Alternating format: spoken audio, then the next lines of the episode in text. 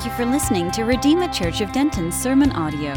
For more information about Redeemer Church, visit us online at redeemerdenton.com.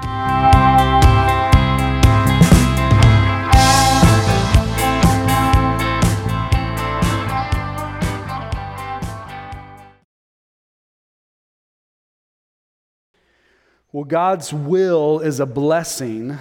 However, sometimes that's hard to believe, right? Collin Hansen, in his new book, Gospel Bound, tells the story of a man named Becket Cook.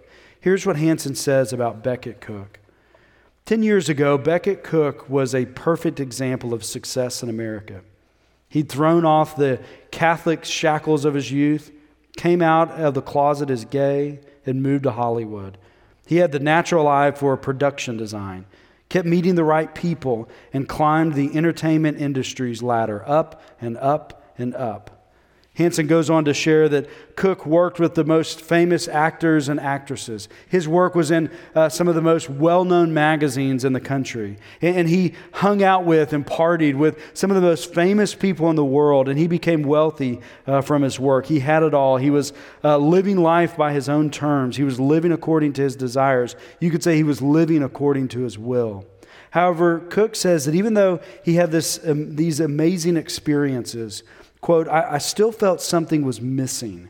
And he kept asking those eternal questions that we all ask Who am I? What am I doing here? What's the meaning of life?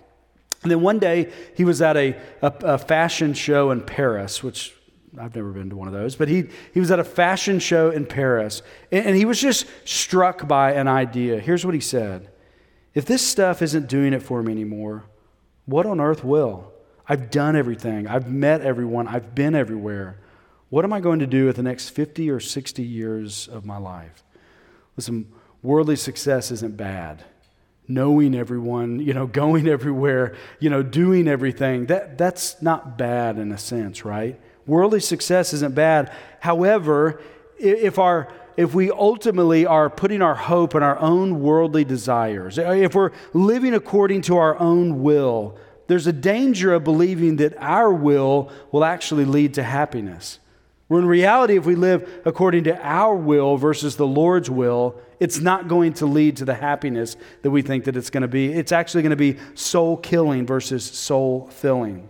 Today we're studying Genesis chapter 2, and we're once again going to see that God creates. That's the big theme of Genesis 1, 2, and 3, right? God creates. In the past couple of weeks, as we really looked at Genesis 1 over the past two weeks, we saw that not only God creates, but we focused in on his method of creation, which is God speaks. That's how God created. Was, it was he communicated and then life happened. Of course, physical life happened in Genesis 1 through God's word. But we also know not only does physical life happen through God's word, but spiritual life happens through God's word. So when God communicates, life happens. In Genesis 2, we're going to see another creation account. And I'm picking my words carefully there because some have tried to pit Genesis 1 and Genesis 2 against each other as if they're two separate creation stories really, in, in reality, they're harmonious in the sense that Genesis 1 is kind of like this big picture view of creation, or creation in a general sense. However, Genesis 2 is more specific in that it's looking at the creation of humanity. So there's this specific focus on the creation of humanity in Genesis 2. Many of the themes overlap, but in Genesis 2, it provides some additional teachings on God's will for humanity. Therefore, like Genesis 1, Genesis 2 teaches us that God creates. However, He intentionally creates, and thus He has this desired, intended will behind what He creates. He creates humanity with an intended purpose. Therefore, not only is His creation a blessing, but also His will, His intentions, His desired end is a blessing. And, and that's what we're supposed to see in this first chapter. I think there's kind of four parts to this, uh, to this chapter. Number one, that God creates. God creates humanity. God creates for humanity. And then the fourth one is that God creates humanity uh, um, uh, for community and, and for his mandate. And what I want us to see today is that we are to believe his will is a blessing. His will is a blessing.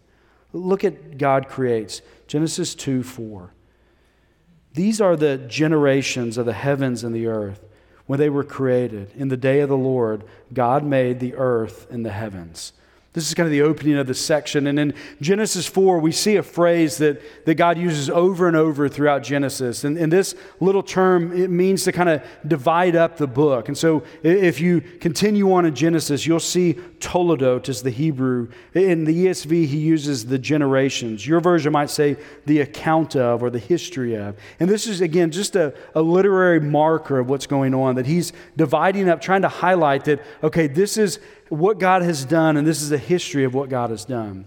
The second thing that's important about this first verse is that God does some, something kind of unique in, in how he describes himself or the names that he uses for himself. Now, if you look up at Genesis 1, he uses the word God. Now, the Hebrew for that is Elohim. And when we were in Genesis 1, we uh, uh, noted that Elohim is, is a plural word. So God's uh, name for himself is in the plural. And I, and I think that's a nod towards the Trinity that God exists as the Father, the Son, and the Holy Spirit. And those things are not the same person, yet we're monotheistic. So Elohim is this plural name of God, but it also has something to do with God being the creator God. So when Elohim is used, it's a reference to him being a creator God. So it's perfect for Genesis 1 this other word that's used here, and typically in the English version, it's all caps, it's, it's Lord, but it's in all caps. What's behind that in the Hebrew is the word Yahweh. And so this is another name of God. And, and, and, again, the uniqueness here is that they're put together. But Yahweh, instead of emphasizing the fact that He's a creator God, really speaks to the fact that He's the covenant making and keeping God. So when Yahweh is used, it's a reference to his covenant, that God makes these promises and that he keeps his promises. So by putting them here together in Genesis 2, we see that God is the creator God who is all powerful, but also he's the promise making and keeping God, so he has redemptive purposes in all that he does. So, the God of the Bible is the creator as well as the maker and keeper of promises. He creates his people, but he also has a relationship with his people of the sort that he is loving and he's redeeming his people. So, God lovingly creates his people. And that gets to this second point that God creates humanity. Let's look at uh, Genesis 2, verses 5 to 8. When no bush of the field was yet in the land, and no small plant of the field had yet sprung up, for the Lord God had not caused it to rain on the land, and there was no man to work the ground. And a mist was going up from the land and was watering the whole face of the ground.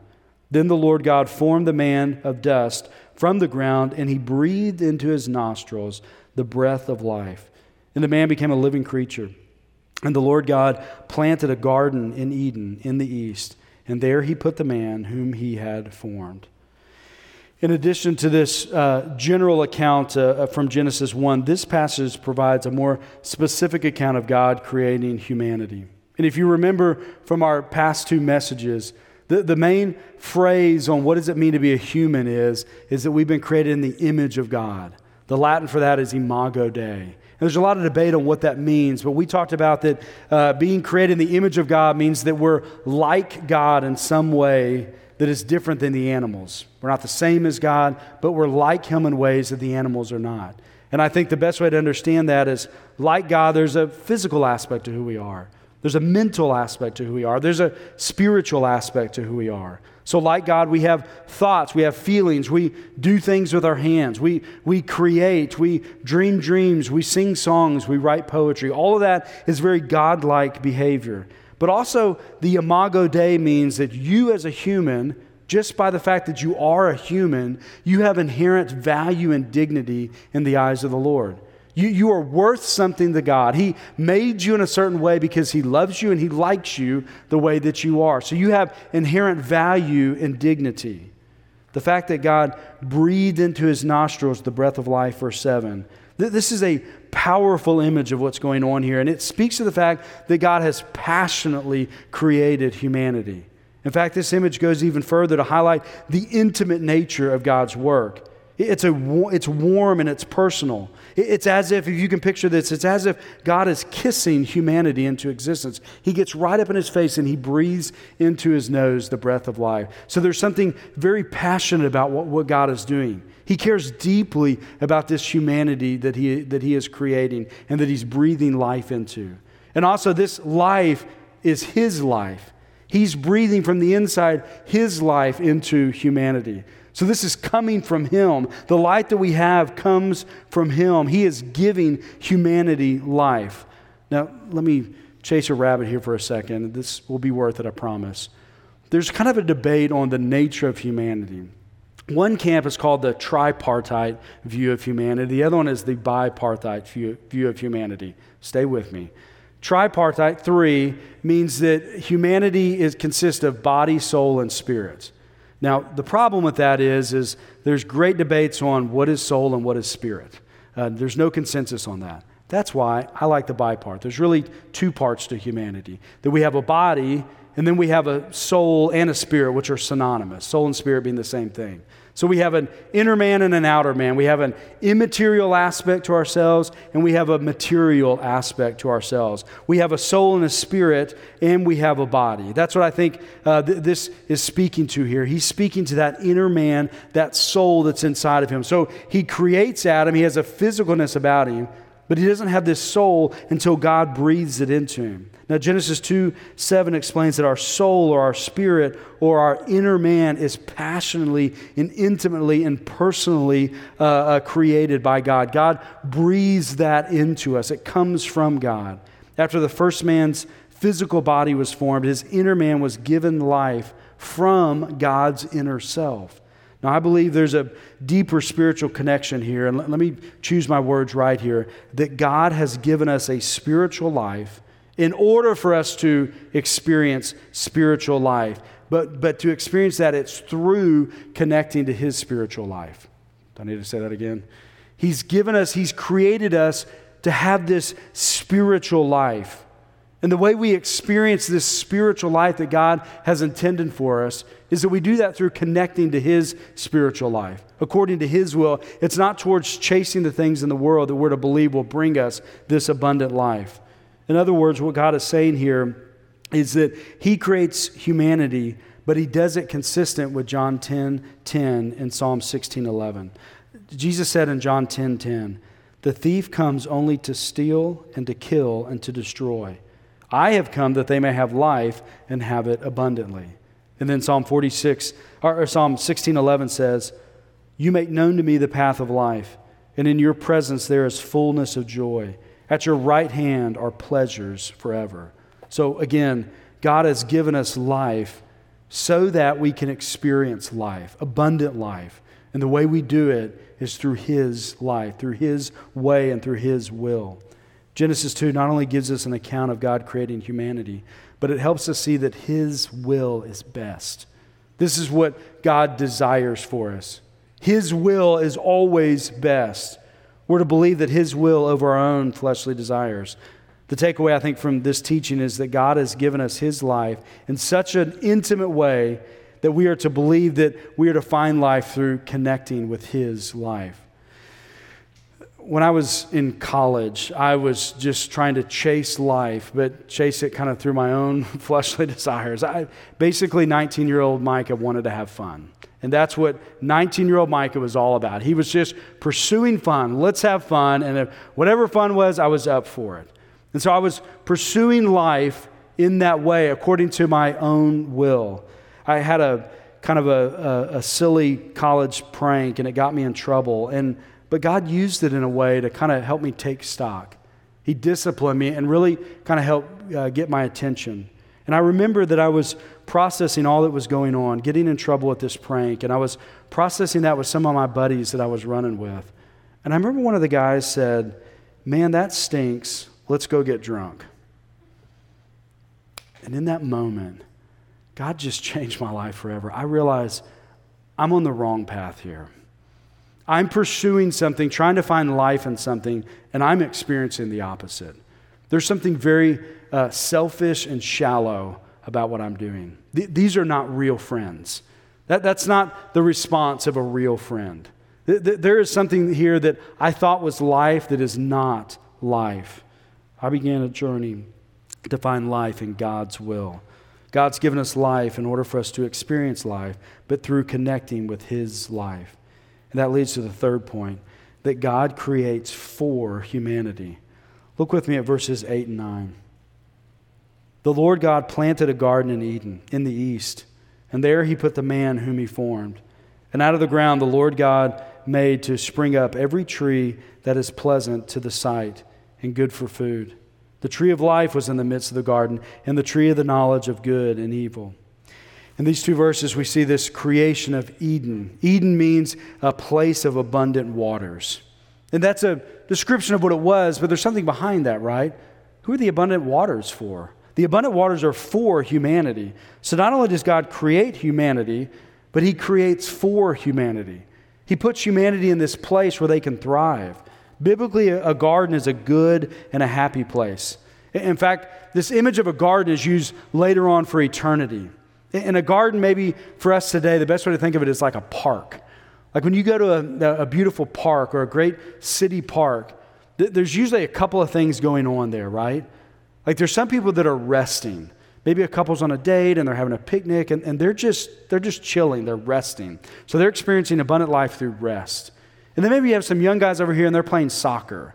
Like there's adventure going on over here, there's fun. Both of those things happen in a garden. Both of those things happen in the Garden of Eden. It was this place of life, it was this good place, it was a happy place. In verse 9, it explains that the vegetation was both pleasing to the eyes and it was good for food. So the garden was pleasant and it, and it was good. It was attractive and it was lovely. Nature's intended uh, to do something good for our souls. Th- this summer, Krista and I just, we were kind of cutting through near where Yellowstone was. And we had some extra time. And so we, we cut through a portion of Yellowstone. And I had heard something about the Grand Tetons. I, I didn't, I mean, I, I think I knew they were mountains. That was about it. And we cut through the end of the park and come out of the park, and you see the Grand Tetons, and we were blown away by them. In fact, they were so beautiful, we just instinctively had to put on worship music. And we just sang and worshiped as we overlooked these mountains. That, that's what they were intended to do. They, they just, the beauty of them fill our soul. And that's what nature does. And in a similar way, that's what was going on in the Garden of Eden. There was something attractive and soul filling and lovely about the garden but also there was substance there, right? You see, our, our food comes from nature. So the garden was emotionally as well as, as well as physically good for humanity. It was all of those things. The, the, they were able to flourish. There was a blessing on all these different levels. Again, the garden was not primarily for God or for the animals or for the trees, but it was for humanity.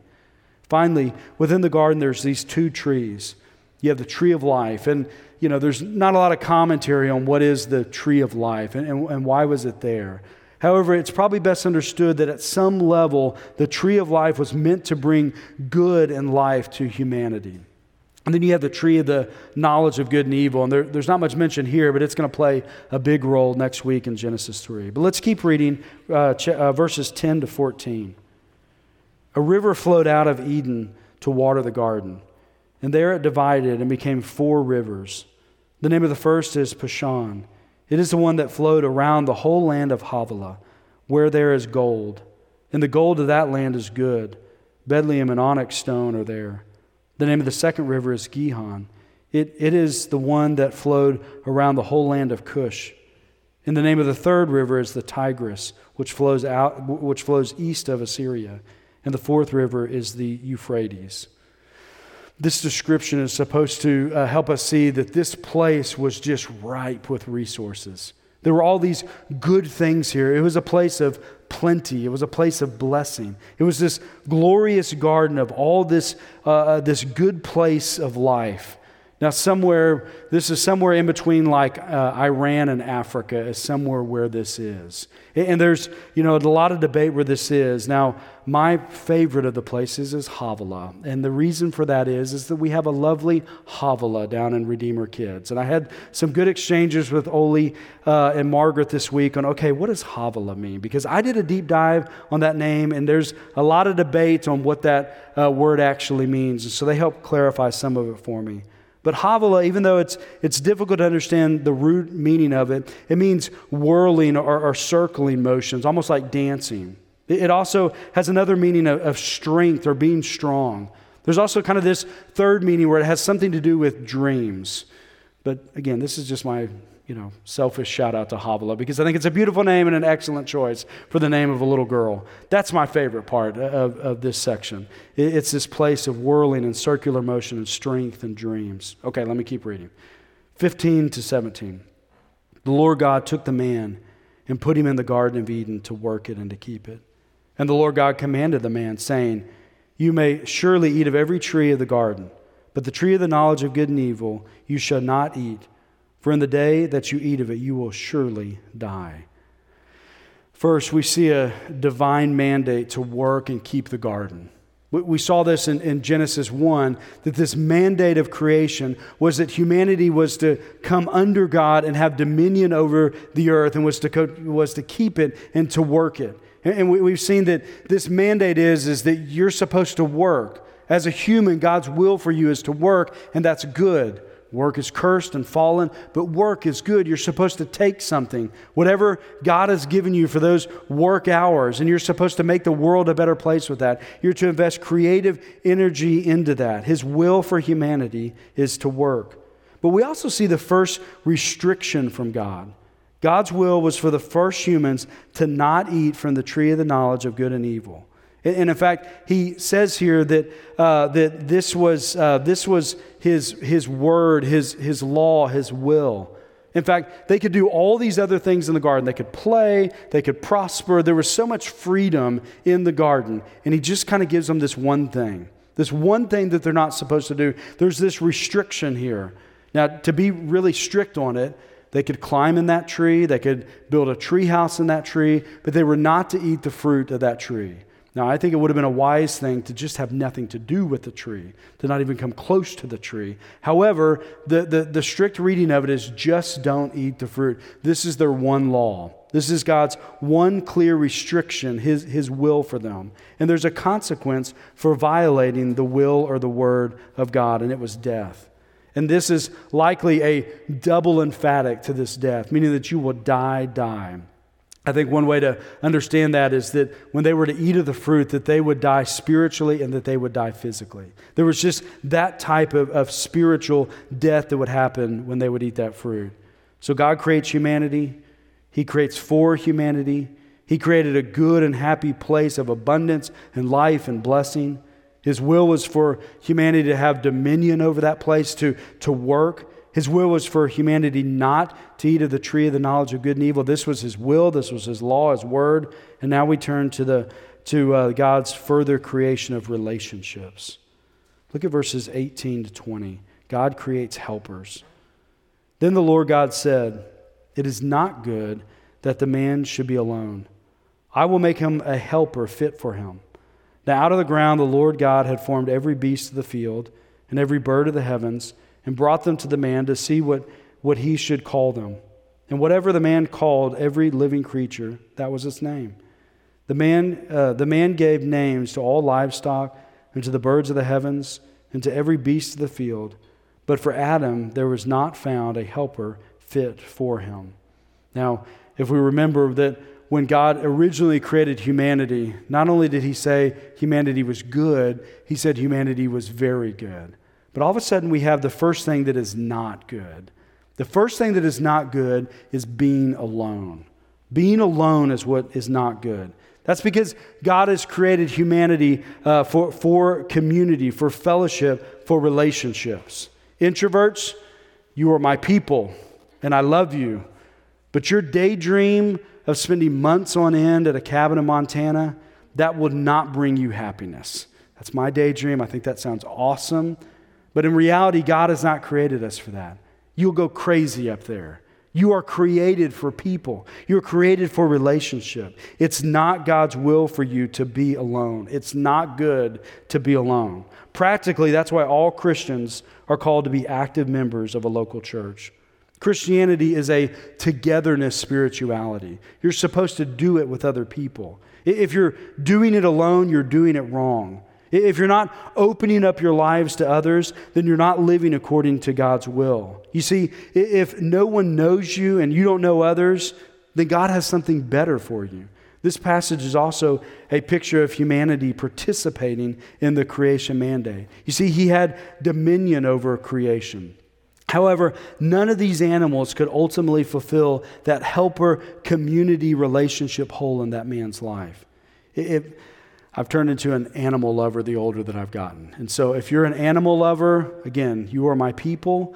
But that pet, that labradoodle, golden doodle, whatever you got there, they are awesome. They are a gift from the Lord. I'm convinced of it. But, but, you, but you are lacking something if you're trying to find community there.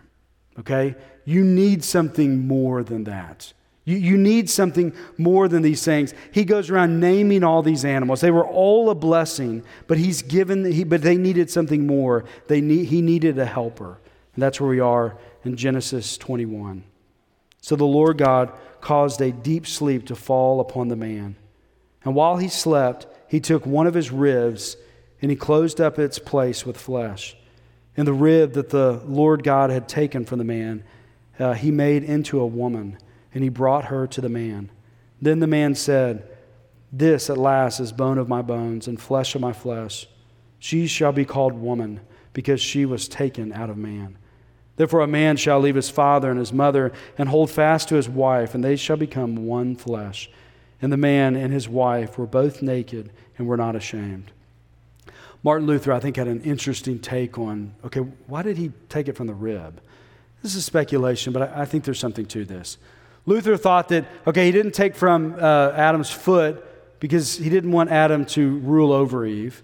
And he didn't take from his head because he didn't want Eve to rule over him. He took from his side because he wanted them to walk through life together. They, they were helpmates. They, they were to live together in this, in this helpmate way. I, I think that's a great take on it our uh, English translations, I think, don't fully grasp the poetic and passionate nature of this passage. Hopefully, in, in your version, 23 is kind of bracketed off and it, and it kind of looks like a poem. And, and I think that that's really helpful if that's what it is because Adam has a really passionate response to Eve.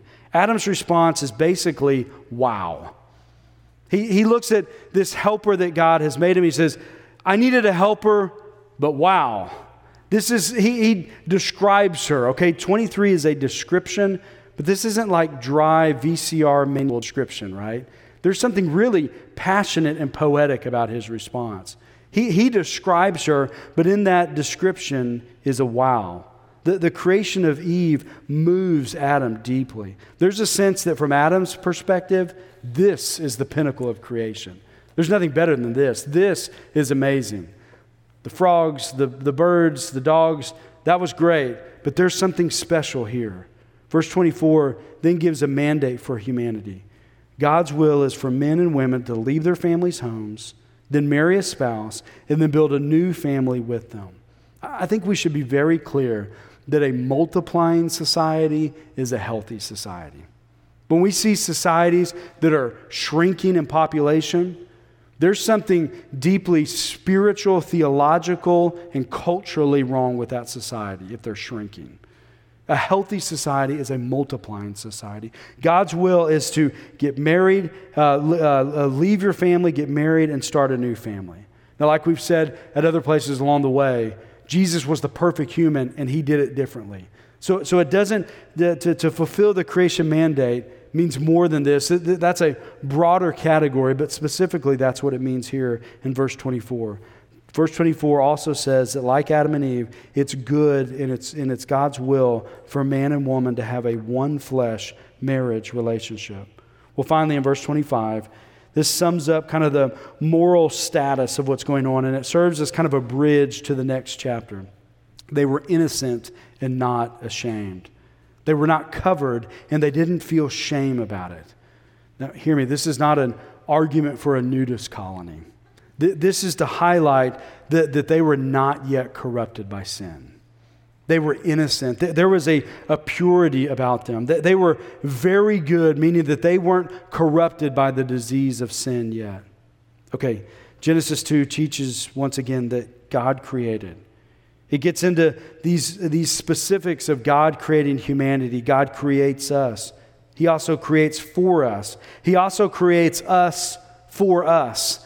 He creates us to have community and relationship and friendship and all of these things. This is His will for us. He, his will for us is for us to have dominion and to work. His will for us is to have community and relationship. but is God's will a blessing to you? If this is God's will, how is it good news? How is God's will good news? How is, it, how is work good news? How is community good news? Let me read Romans 9 21 to 24.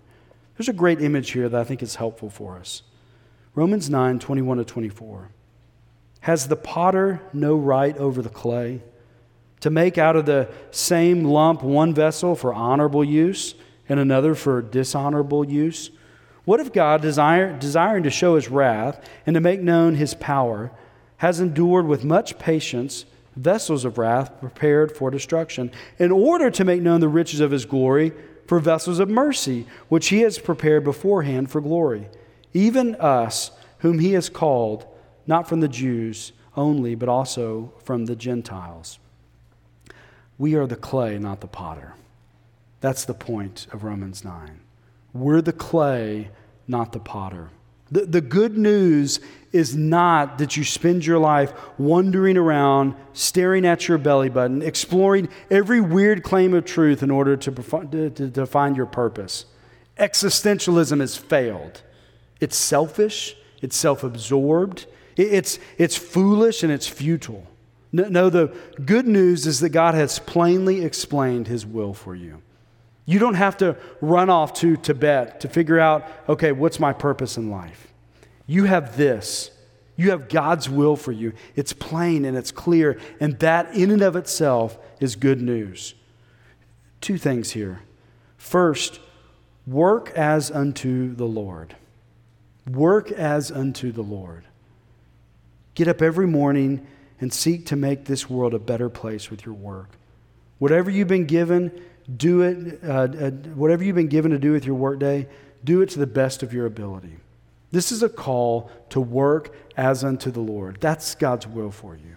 The, the second thing that I think is God's will for you from this passage is to love one another. This means invest in people. If you're married, devote yourself to your spouse, loving her, respecting him. If you're a parent, shepherd them. Pray for your coworkers, pray for your neighbors. Call your mother. Schedule lunch with your sister. Find a church and really commit to it. Be here more Sundays than not. Jump into a small group and, and, and talk and listen and pray for other people and let them pray for you. Grab Pastor Josh and say, I'm not serving anywhere. I need to do some sort of ministry. Can I help in Redeemer Kids? Find a hobby and share the gospel with those around you. Love one another. Isn't it good news to just know? You see, those realities of love one another and work as unto the Lord, that's good news just to know. Because you don't have to waste years pursuing your like identity in your career. You don't have to waste time with that because you know God's will for you.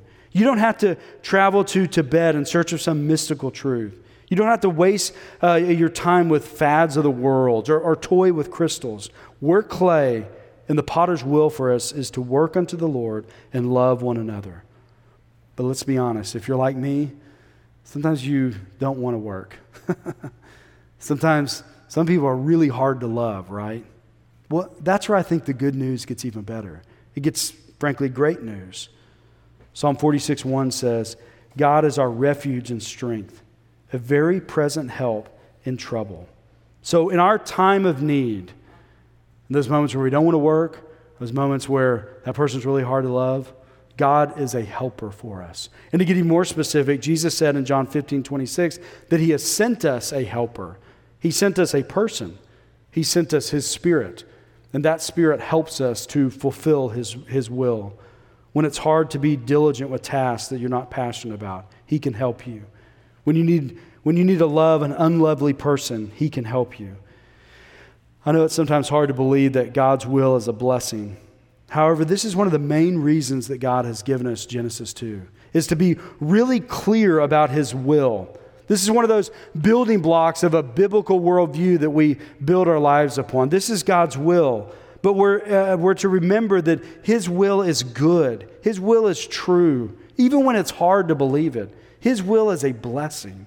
Even when it's hard to believe, it's, His will is always better. Collin Hansen, again in his book Gospel Bound, he claims that living in obedience to God is where you will find real fulfillment and meaning. I think that's right. He, he goes on to then apply that to sexuality. Hansen says that our sex lives shouldn't be about us, they should be about glorifying God. And then he goes on to finish Becket Cook's story about where he found abundant life in God's will. Cook has written a book called A Change of Affection, a gay man's incredible story of redemption. Cook explains that about six months after really being burdened at that fashion show in Paris, that he was sitting in a coffee shop with a friend and they were talking and he looked over and he saw a group of young people who were doing some sort of a Bible study at the table next to him. They had all their Bibles open and, and they were discussing God's Word. And so he goes up to them and, and he just directly asks them, okay, what does your church believe about homosexuality? And, and I think pretty courageously and faithfully, and they graciously, they said, our church believes the plain teaching of the Bible. And so we believe that homosexual behavior is sinful behavior. And, and here's what Becket Cook said I, I appreciated their honesty and that they didn't beat around the bush. But the reason I was able to accept their answer was because I had that moment in Paris. Five years earlier, I would have been like, You guys are insane. You're in the dark ages. But instead, I was like, Maybe I could be wrong. Maybe this actually is sin. So I was open in that moment. This group of young people invited him to church with them that next Sunday, and, he came. And even though Becket Cook had grown up in the Catholic Church, he had never really heard the gospel. He had never heard that the reason that Jesus came was to atone for our sins. That Jesus came, gets up on that cross as a substitute for us, that he pays our debt that we couldn't pay, so that when we die, we're not there on the hook for our sins for eternity, but we're covered by the blood of Jesus. That was the purpose of Christ coming. Not that we would uh, somehow have a relationship with God through all of our many good works. We could never have that many good works. But we can have this relationship with God because of Jesus' one good work. He heard that message and was converted. And here's what he now says quote, Your life is a vapor. You're here for two seconds. What do you want your life to be at the end when you're on your deathbed? Do you want it to be, oh, I got to satisfy all those urges and got all the things that I wanted? Or do you want it to be told, well done, good and faithful servant? You spent your life on mission for the kingdom of God. Believing God's will is a blessing. And even though it's a blessing, I know it can be hard. But that doesn't mean it isn't good and it isn't true. God's will has always been hard, but it's always been a blessing. Friends, the, the God is the creator God. We're not. He's the potter, we're the clay. He tells us his will, what we should do, what we shouldn't do.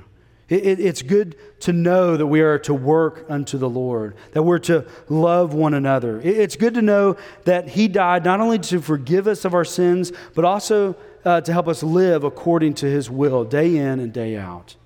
His will is a blessing, even when it's hard. And I pray that we're a people that lands where Becket Cook landed. He says, quote, I'm happy to deny myself and take up my cross and follow Jesus. May we be a people that believe in and follow His will. That we would be more happy in denying ourselves and taking up our cross and following Jesus. Let me pray. Father God, I thank you for Genesis 2. Not only does it give us these building blocks of life, of where we came from, and giving us clues into uh, where what, what, we're about, what's our, our purpose, but it really helps us see that uh, the way that we're supposed to live. Lord, I pray that uh, we would see your will as a blessing, not as something that gets in the way of the life that we're pursuing, but that we would see it actually as an avenue to life. That we would see even denying ourselves, even though it's hard, it's good and it leads to blessing. I pray that we would be a people that would trust you and believe in you enough that we would follow your will and that we would experience the blessing from it. It's in Jesus' name we'll pray. Amen.